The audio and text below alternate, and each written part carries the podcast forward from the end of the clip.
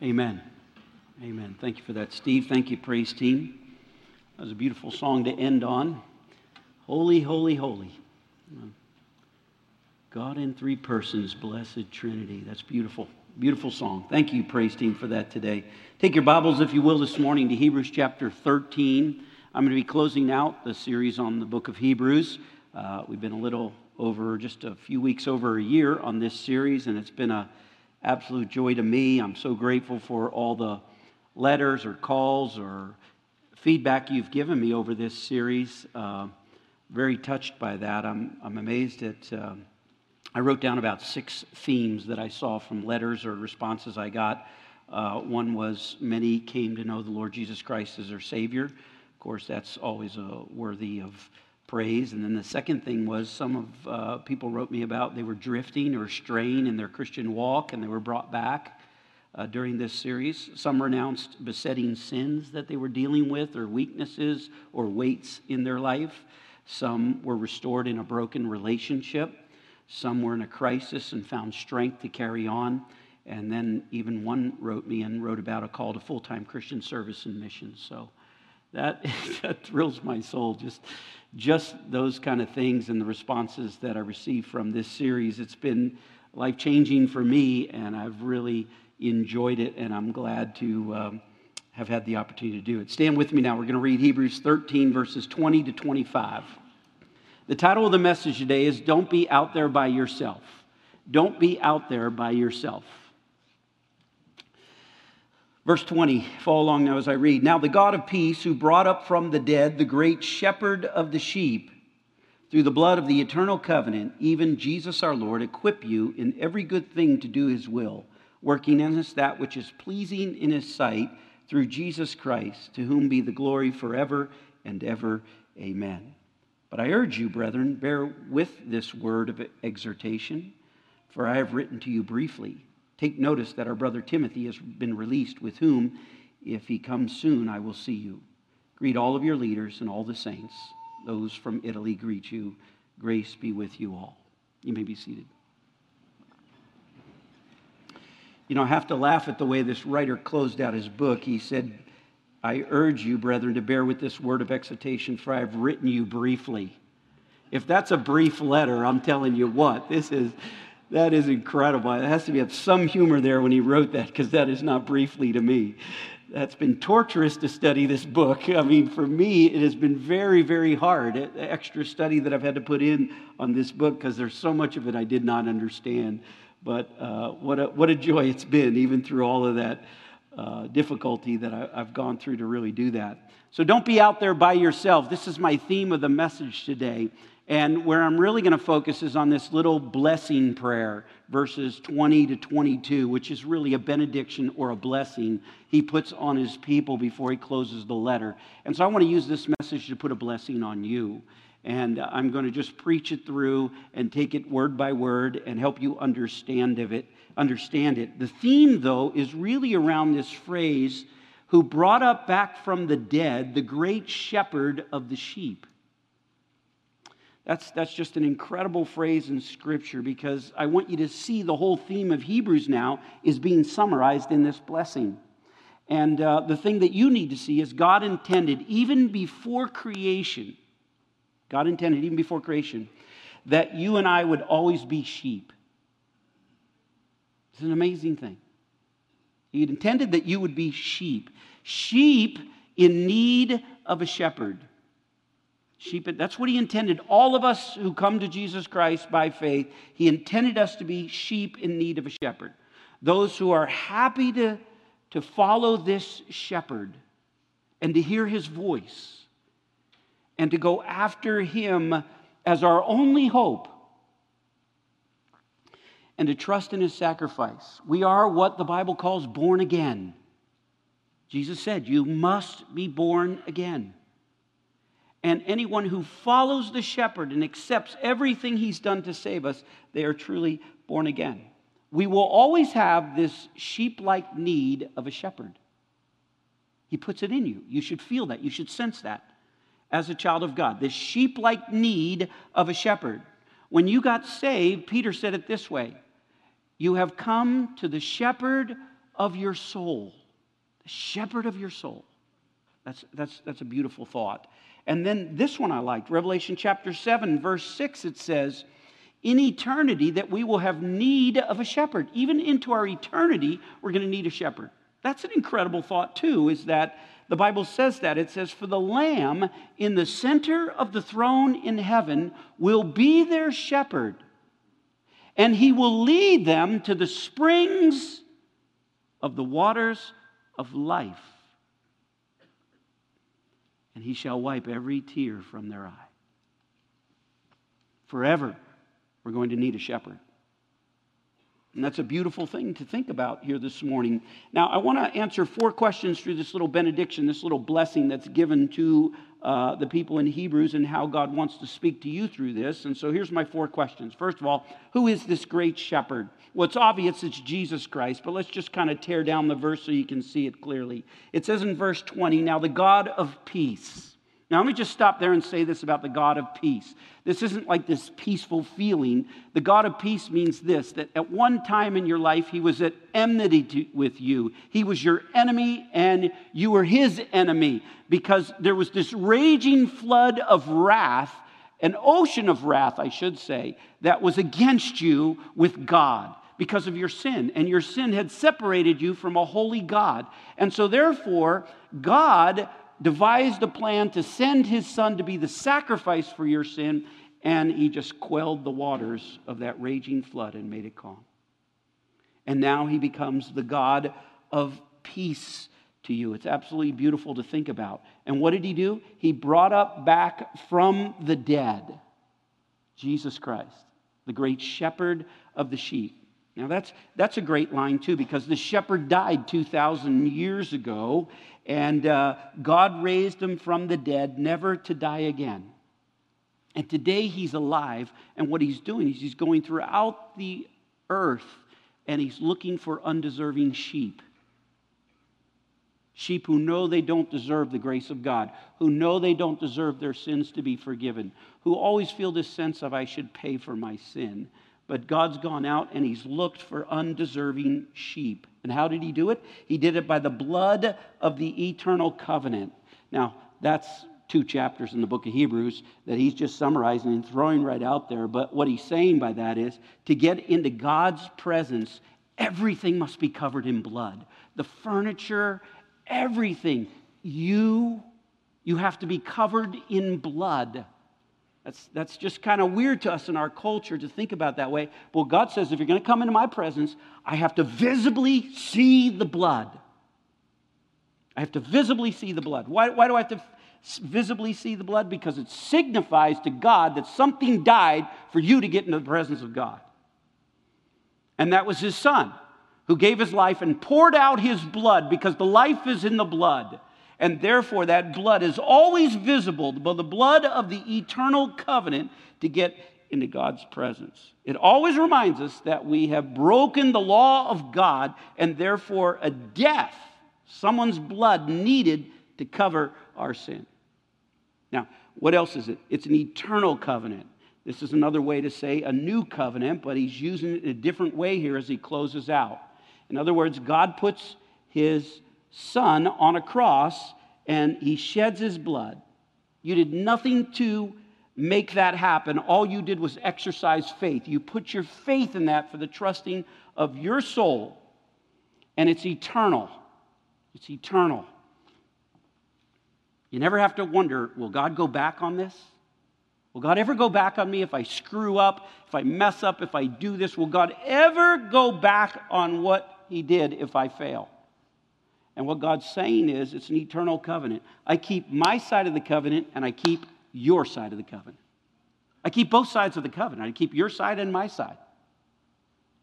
That's incredible to really get a hold of an eternal covenant like that. It's not based on your performance, it's not based on the things that you do. You say, well, what if I just go out and live any way I want? Well, if you go out and live any way you want, it just proves you're not saved. Because if you got saved, you're not going to want to go out and do anything you want.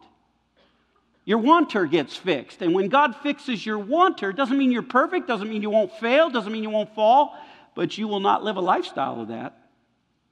You will not live a lifestyle of that because God changes you and He begins to work inside of you. Even though you know you're going to fall, even though you're going to do wrong sometimes, God says, I don't care. I'm going to keep my side and your side of the covenant because it's an eternal covenant that I made with you. I forgive you, I preserve you as my people forever. What do we do? We receive Him, we trust Him, we follow Him like sheep. We follow Him like sheep. That's why you have a great shepherd.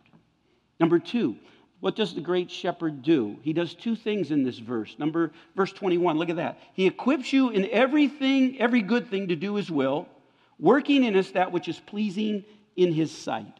Okay, he does two things for us. Number one, he equips you with every good work that you may do his will. What's that mean? That means this He gives you the tools, he gives you the weapons, he gives you the means, whatever word you want to use there, because it's a broad word, but He gives you whatever you need to do His will.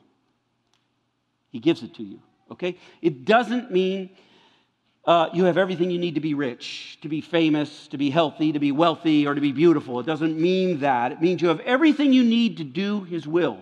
And if He calls you to do a thing, if God puts a call on you to say, God, I want you to do this for me, and God will do that with you because you're His child, He will equip you. He said, I've given you the tools, I've given you the weapons, I've given you the means to be able to do that. It's not a promise to be rich. That's not what it's saying. It's, it's a promise to give you what you need to do His will. So He equips you. Then the other part of that is it says, working in us that which is pleasing in His sight. Now, that's an incredible phrase because you don't see it in the English there. But the word working in us is the word energio, energy. what the word literally means is that God stirs the inner strength of our will. God stirs the inner strength. Not only does He give us everything we need to do it, but He also comes in and He gives us the desire to do it. Let me get a little stronger with you on that. Not only does He just give you the desire to do it, the Bible says for it is God who worketh in us both to will and to do of his good pleasure. What does that mean? That means he gives you the desire, but he also gives you the ability to do it. So you get the desire and the dynamic going on at the same time. He wills it in you. This is incredible to get a hold of for your life if you could just get a hold of it for just a minute. Okay? Everything I've ever done for the Lord, it was never my idea. God put the idea into my head and gave me a desire to do it. I didn't have one good idea in my life for anything I've done for God. God before ordained every good thing I should walk in. And then what God did is He just started working in my life and He put the desire in me. You know what I want to do? I want to pastor. You know what I want to do? I want to preach. That wasn't my idea. He just, he just put it in me. I want to build buildings at Triad. That wasn't my idea. He just put it in me. There's not one idea I've had here in 24 years. He gave it all to me. He gives it to you. Everything you've ever done that's good for the Lord, He's given it to you. He put the desire in you, He gave you the idea, and then He gave you the ability to accomplish it. It's absolutely amazing to me when you just think about that for a second. And, and by the way, that's why I can't be proud. That's why it takes care of pride in anyone because you can't be proud of the fact you didn't come up with the idea, you didn't come up with the desire, and you didn't come up with the ability to do it. He did it all. And that's why I can only give glory to Him with my life, and I can't ever say, Yeah, look what I've done. Everything I've done, He gave me the idea, He gave me the desire, and He gave me the ability to do it. Everything, everything I've ever done for the Lord, everything you've ever done for the Lord, He did it all that way with you. He gave you the idea, put it right in your head, gave you the desire to do it. Where'd I get that desire from? You got it from the Lord. That's how every, everything happens with God. Not only does He equip you, but He works inside of you. He energizes you with ideas and desires to do His will. That's, that's absolutely beautiful to me, and I, I wish I could camp more there, but let's go on. Okay, number three. Why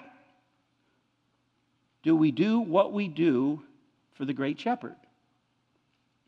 Why do we do what we do for the great shepherd? It says it right there. Not only did he equip us and energize inside of us, but he said, To whom be the glory forever and ever. Amen. He said, I did it all. We do it all for His glory. All for His glory. That's, that's why we're here. That's why we do it. Glory. That's a beautiful word. Glory. And there's so many words that really tie to that. And I just want you to hear them. All these words fit this definition of glory praise, honor, admiration, esteem, wonder. All, all belongs to the great shepherd of the sheep. It's beautiful. It's beautiful to think about that. All of it goes to the sheep, to the shepherd of the sheep. We get the care. We get the care. He's the caregiver. Okay? We get the still waters. He gets the satisfaction of giving us still waters. We get the protection. He gets the tribute as the shepherd protector. We get the guidance. He gets the esteem of being the shepherd guide. We get the provision. He gets the trust as the shepherd provider. We get the joy of being loved. He gets all the glory. He gets all the glory. You know, when I was studying this and thinking about this, uh, it just ran through my mind. I, I am so blessed. I am so blessed with this kind of stuff. And whenever it hits you into your soul, there's just something inside you says, I am so blessed. Jim Harbaugh, quarterback for the uh, Chicago Bears for 14 years. Then he went on to coach all kinds of teams, coached in the NFL, and then he ended up in Michigan. Now he's at his alma mater in Michigan. Every time he comes into the locker room before he starts a game, he starts to say, he, he gives his little speech, then he gets to the end of it, and he does his little mantra Who's got it better than us? And the whole Michigan team says, Nobody. Who's got it better than us? Nobody. And I mean, he just gets them riled up to go out and play that game. Nobody's got it better than us. Nobody. Nobody. And, and, and I, think, I think to myself, they go out. That thing is contagious. You watch it on YouTube. Don't watch it now, especially if you're an Ohio State fan. You're not going to like it. But, but listen, if you, you don't, you just think about that for a minute. You, you know, just, they would go out feeling blessed. Who's got it better than us? Nobody. Nobody's got it better than us. And that's how I feel in my heart in Christ.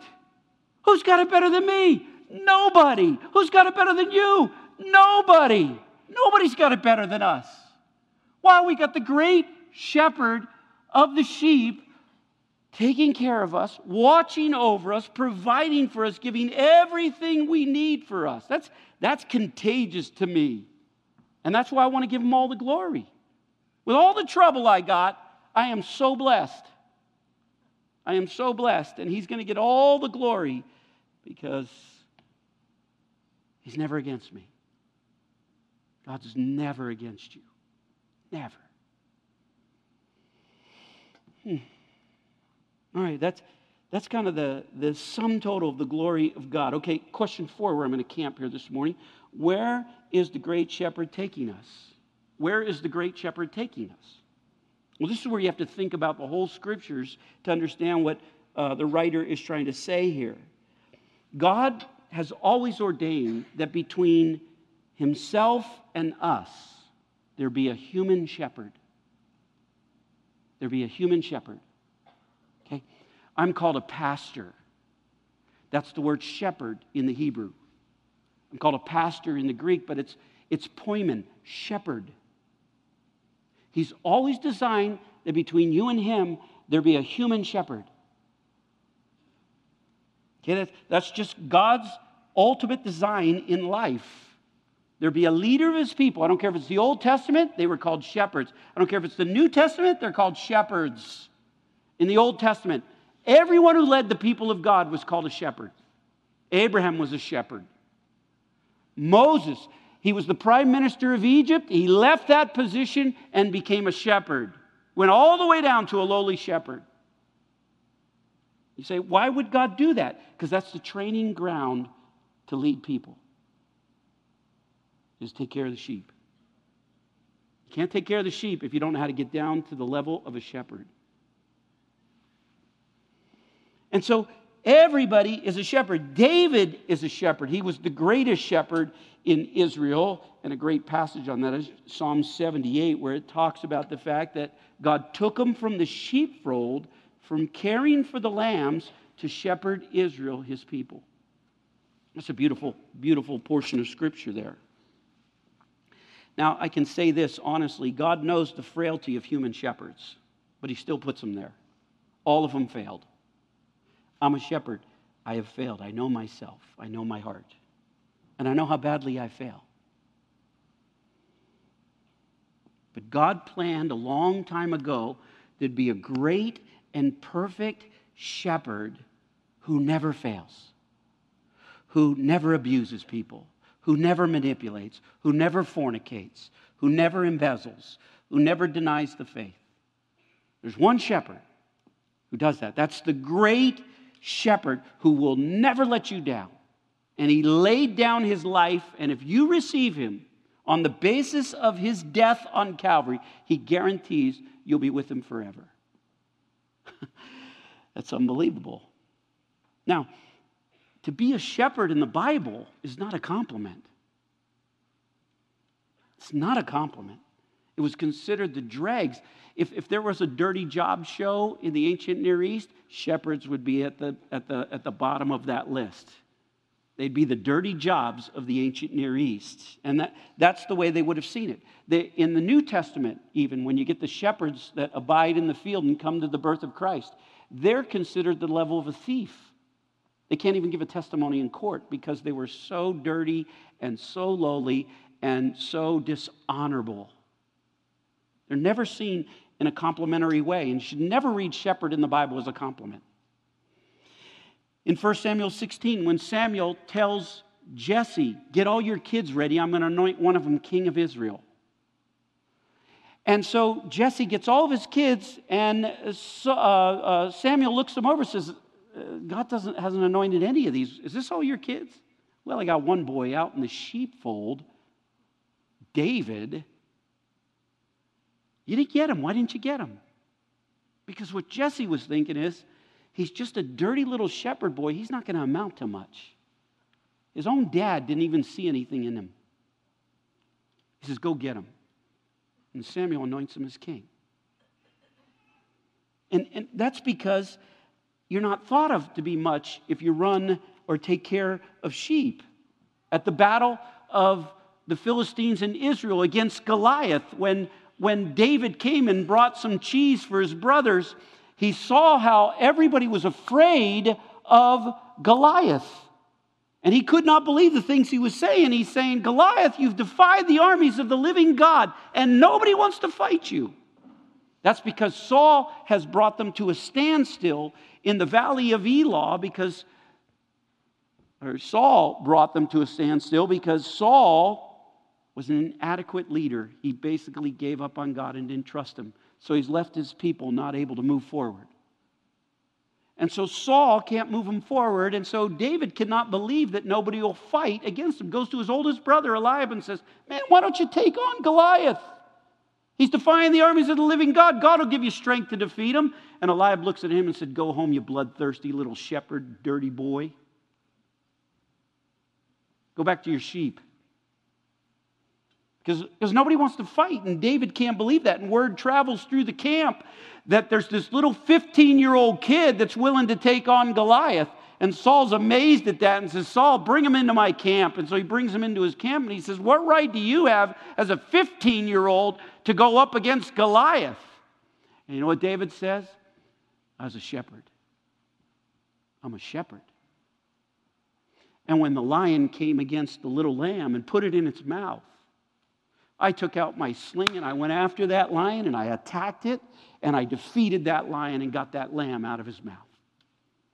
When the bear came up against one of my big fat lambs, he said, I went after that bear, and the Bible says I grabbed him by the beard. By the way, this is just for preaching purposes. Do not try this in the woods. He grabbed him by the beard and he smote him with his fist and crushed the bear and saved his lamb. And Saul knew God's hand was on this young kid. Defeated a lion, defeated a bear, and now he wants to take on Goliath. Saul knew the hand of God was on this little kid. And he said, I'm going to let you fight him. I'm going to let you fight him. He said, But put on my armor. And so he puts on his armor and he tries to put it on David, and David puts on that armor, he puts on the helmet, and he can't move around. He's like, I can't, I can't fight in this. And he takes it off and he says, I'm just gonna go with my sling and my rock and my shepherd's pouch. I don't need any of that. Now, those slings in those days, all it was was a long rag. That's all a sling was in that day. So all he had was a rag and a rock. Now you got to think about that for a minute. Why would God do that? Because what David knew was if you're going to fight God's battles as a shepherd, you need the weapons of a shepherd. You can't fight with the modern day coat of mail and coat of armor that they had. You've got to fight with the weapons of a shepherd. That's how you fight your battles. And David knew that. David is acting like a true shepherd because he knew the only way they could get victory was to take a rock and a rag, a weapon of a shepherd, and fight the enemy. And so David goes up against Goliath, nine feet nine inches tall, and all he's got is a rag and a rock. And he whips that rag around with that rock in there, and he slings it at Goliath, and boom, right through the forehead goes that rock, and over he falls. Why? He fought with the weapons of a shepherd. That's what God ordained. That's what God ordains today. That's what gives the victory today. If you're going to be a shepherd, you got to fight with the weapons of a shepherd. Now, the weapons of a shepherd today aren't a sling and a rock, it's not a rag. The weapons today are the Word of God a holy life, faith, counseling, spiritual songs. Now, the world will tell you that's utter foolishness. You're going to bring things down with the Word of God. You're going to change things with a holy life. You're going to do it by faith. The world will tell you that's crazy. And by the way, preachers sometimes get pulled to that. Sometimes a preacher will say, you know what? Maybe if we had a better parking lot. Maybe if our greeters were a little sharper. Maybe if our, our building was a little more impressive. Maybe if we just changed our music a little away from the spiritual songs, we'd bring them in. See, every preacher has his tricks of the trade that he sometimes wants to rely on more than the weapons of a shepherd. But God says those weapons, those weapons that you got out there, like your parking lot and your landscaping, and everything you think is going to impress this community, they won't bring down strongholds. Because the weapons of our warfare are not carnal to the pulling down of strongholds. They can't pull down strongholds. But it's the weapons of the shepherd that are mighty through God and comes against everything that exalts itself against the knowledge of God and knocks it over dead. You cannot defeat an addiction through the weapons of the world. The world has been trying to defeat addictions with its weapons, and they're helpless. The only way you'll defeat addictions is with the weapons of a shepherd. It's the only thing that'll bring down strongholds, casting down things that are raising themselves up against the knowledge of God. We need the weapons of a shepherd. That's why I go with full authority on the Word of God, full authority that this is the only way I'm going to be able to destroy the weapons or destroy the enemies that come against us. It's the only way I believe it'll deal with an addiction in your life. It's the only way I believe it'll deal with your fear. It's the only way I believe it'll take care of any issue, any problem, anything you got going in your life. Is there's got to be the weapons used that will bring down those things. That's an incredible segment or aspect of faith that I can't convince you of, but I can tell you it's consistent throughout the will, the word of God. And that's how David was effective. That's how I'm going to be effective. That's why I go out as a shepherd calling people to repentance repentance of their sin, putting their faith in Jesus Christ and Him alone. That's it. That's my only weapon. That's all I got. That's all I got. And that's what you got. You go out calling people to repentance. You go out with a holy life. You go out in faith. You go out with the Word of God.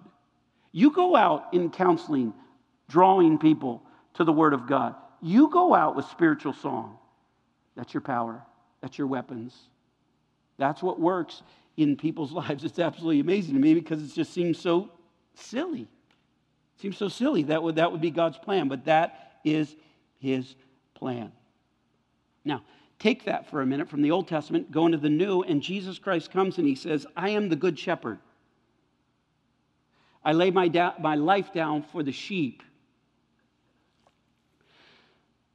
And then he says to us, he says, I send you forth as sheep among wolves. I put some wolves in your life. You got any wolves? God says, I put some wolves in your life. I send you out as sheep among the wolves. Now, have you ever felt ill suited for the fight you're in? Sheep to a wolf. Have you ever felt that you're not equipped for the adversity you're up against? Sheep to the wolf. Have you ever feel like you don't have the confidence to deal with what's being thrown at you sometimes because the atmosphere God put you in? How could God be good? How could God be good and put me in a world full of wolves? How could God be loving and put me in an office full of wolves? How could God be kind and put me in a community full of wolves or a family full of wolves? Doesn't God know He didn't build me with the right equipment to fight the opposition? I'm full of fear. I wander. Bah, I'm just a little sheep.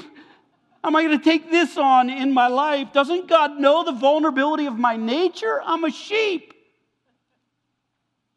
Doesn't He get the fact that I'm weak in my flesh? I have these cravings of lust, and I can't seem to overcome them in my mind and my spirit sometimes. It will not always be strong to fight that. And sometimes there's some days I just want to quit. Does God know? Does God know that? Does God know that sometimes I can't sleep at night? Does God know that I toss and turn because sometimes I smell a wolf? I sense trouble. It's coming. I feel ill prepared. I don't feel like I got the strength. Does God know this? I'm glad you asked. You've been asking that for the last five minutes, okay? Does God know this? The Good Shepherd, the great shepherd of the sheep. Listen to that. The great shepherd of the sheep says to you, You're not in it by yourself. He wants you to know that in your spirit right now in your spirit, you're not in it by yourself. You don't have to fight this by yourself. You don't have to withstand this by yourself. The shepherd is coming. The shepherd is coming. He's coming to you to tell you that.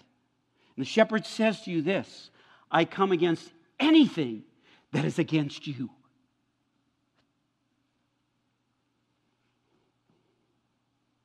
Whatever's trying to kill you, whatever's trying to destroy you, whatever's trying to steal from you, I come against it. Whatever's trying to come against your purpose, whatever's trying to come against your destiny, whatever's trying to come against your calling, whatever's trying to come against your future, I come against it, he says. Because he's the good shepherd, he's the great shepherd of the sheep.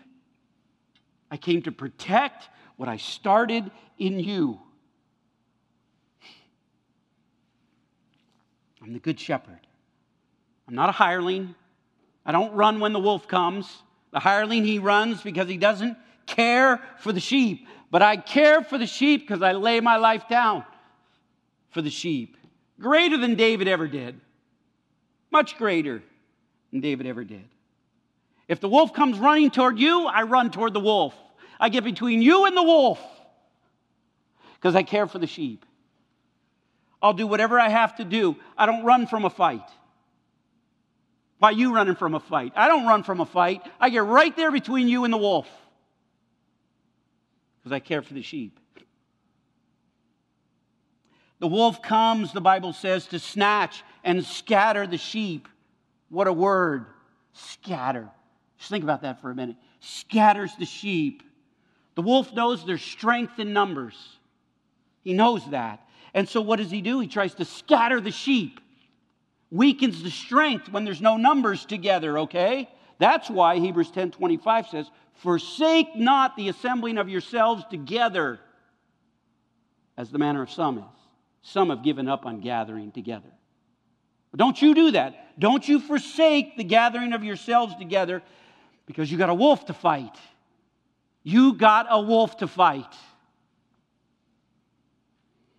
And that wolf is after you, and he's going to scatter the sheep to get you alone so he can get you. That's how he works. He scatters the sheep so he can snatch you for himself. That's how wolves are. And he's able to devour you when he scatters you and separates you from the group. That's why the Bible says, as you see the last days approach, do this all the more. All the more get together. All the more gather together. The closer you get in the last days, the more you need to stick together. The more you need to stick together. That's what he's saying. That's what he's saying. You got to stick together. The more he attacks, the more you need to be in church. The more he tries to come against you, the more you need to be in service for God. Why? Because you're not strong enough by yourself against the enemy. You are not strong enough. The enemy wants to scatter you so he can destroy. That's how he works. He scatters you so he can destroy. I was reading this this week. The Good Shepherd left the 90 and 9. Why did he leave the 90 and 9 and go after the one? Because the 99 were safe together. But there's one of my sheep out there on his own. He's all alone out there. I can't let him be there. The 99 are safe. I'm going after the one. The one. He goes after the one because he's out there by himself. There's my sermon title don't be out there by yourself. Don't be out there by yourself. He's trying to scatter you. He's trying to get you away from other people that have like faith would try to keep you in the right direction. So what does he want to do? The reason he leaves the 90 and 9 is because he knows there's strength in the herd. And so Jesus Christ goes after the one. because isolation is the last step before destruction. Isolation is the last step before destruction. That's how he does it. That's his tricks. That's what he's going to do with you. He's going to try to get you isolated. He's going to try to get you separated. Anything that is about, I've learned this as a pastor, anything that is about to be destroyed will always isolate itself before destruction. It will isolate itself right before destruction. I don't care whether it's in a family or a marriage or a job. People leave before they leave. People leave before they leave. I've watched that. I've watched it. The last trick of the enemy is to get you isolated. That's his last trick. Oh, nobody cares about me. Nobody understands me. Nobody loves me. That's his last trick. And he does a good job with some of you. He just wants to keep throwing that at you. Nobody really cares about you. Nobody understands you. So what do you do? You pull away. You pull away and you isolate yourself. And he's got you right where he wants you. He scattered you, and now he's going after to snatch you. Because you isolated yourself in his in your life. And once he separates you from the pack, he will destroy you because he loves a state of isolation. He loves that. I'm just telling you, okay? I'm telling you, this is where I'm going with this. Stay with the herd. Stay with the herd. Because that was Satan's trick with Christ. And it worked. Smite the shepherd, the sheep will scatter. Smite the shepherd, the sheep will scatter. So what did he do? He smit Christ. He smote him. Stretched him wide and hung him high. And the minute he struck the shepherd, the sheep scattered. They ran in every direction. Mark, the Bible says, disciple Mark, he was so scared of the enemy, he ran away. They were grabbing his clothes and tearing his clothes off him, and he ran away naked to get away from his enemies. He ran as fast as he could to get away. Thomas, he said, I'm leaving the church. I'm not staying around here. I'm gone. I'm out of here. Peter, he denied him, cursed the Son of God. Said, I'm done. I'm done. All of them. All of them scattered. Every one of them. And Satan knew what he was doing. Get the sheep to scatter. and I got them right where I want them. And then the wolf came in for the kill. I've got the shepherd down. I got them where I want them. Broken, scattered, tattered, torn.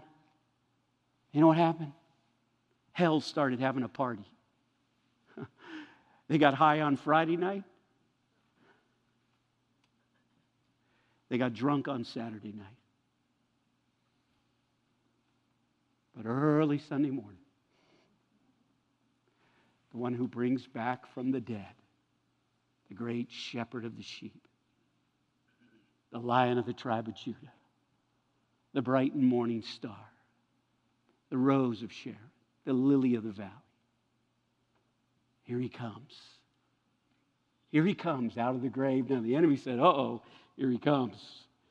But his followers said, Here he comes. Here he comes. And Jesus Christ spent the next 40 days gathering back his sheep. It took him 40 days. When he came the first time to appear where's Thomas? Hey, tell Thomas to be here next time. I need him to thrust his hand in my side to learn a few things. Peter, he denied me. Tell Peter I'm going to meet him in Galilee. I want him back. And for 40 days, he gathered the sheep together. And in 40 days, they spent the next 10 days in the upper room together. And they began to pray and they began to seek God. And that's why you go to the book of Acts to learn this that 50 days later, they were all brought back together. Devil, you tried to destroy me. You tried to take my peace. You tried to take my joy. You tried to take my sheep. But you ain't getting none of it. I'm back. I'm back. And I'm going to be victorious over you. And my people, my sheep, are going to be victorious over you. Some of you, Satan, the wolf, is after your peace. And it doesn't take much. He just throws one little thing into your life and he just takes your peace. Some of you, he's trying to take your joy. Some of you, he's just trying to steal something. You've fallen or you've made a mistake in your Christian walk and he's just trying to twist that a little to get you to pull away. But I'm telling you, just give him a praise today and say, I'm back.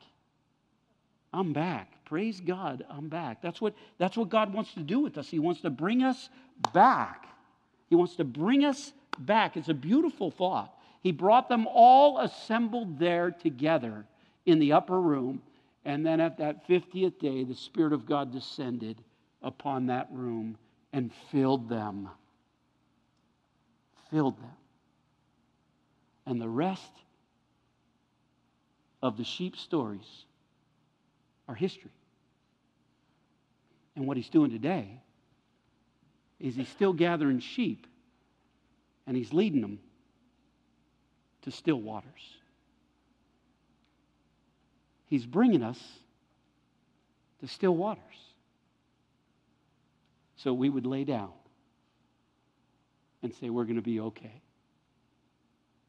That's the great shepherd of the sheep. Let's pray.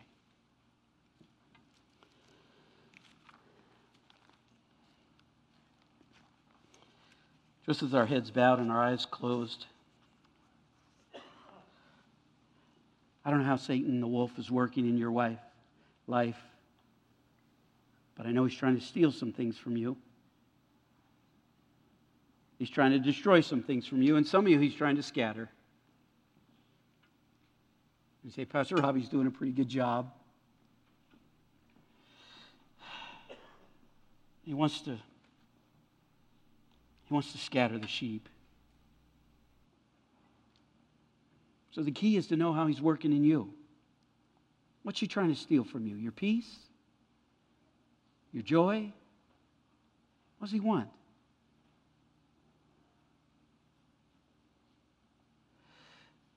I just ask the Spirit of God to speak to you in a personal way right now in your life what the shepherd wants to give you and what the wolf wants to steal.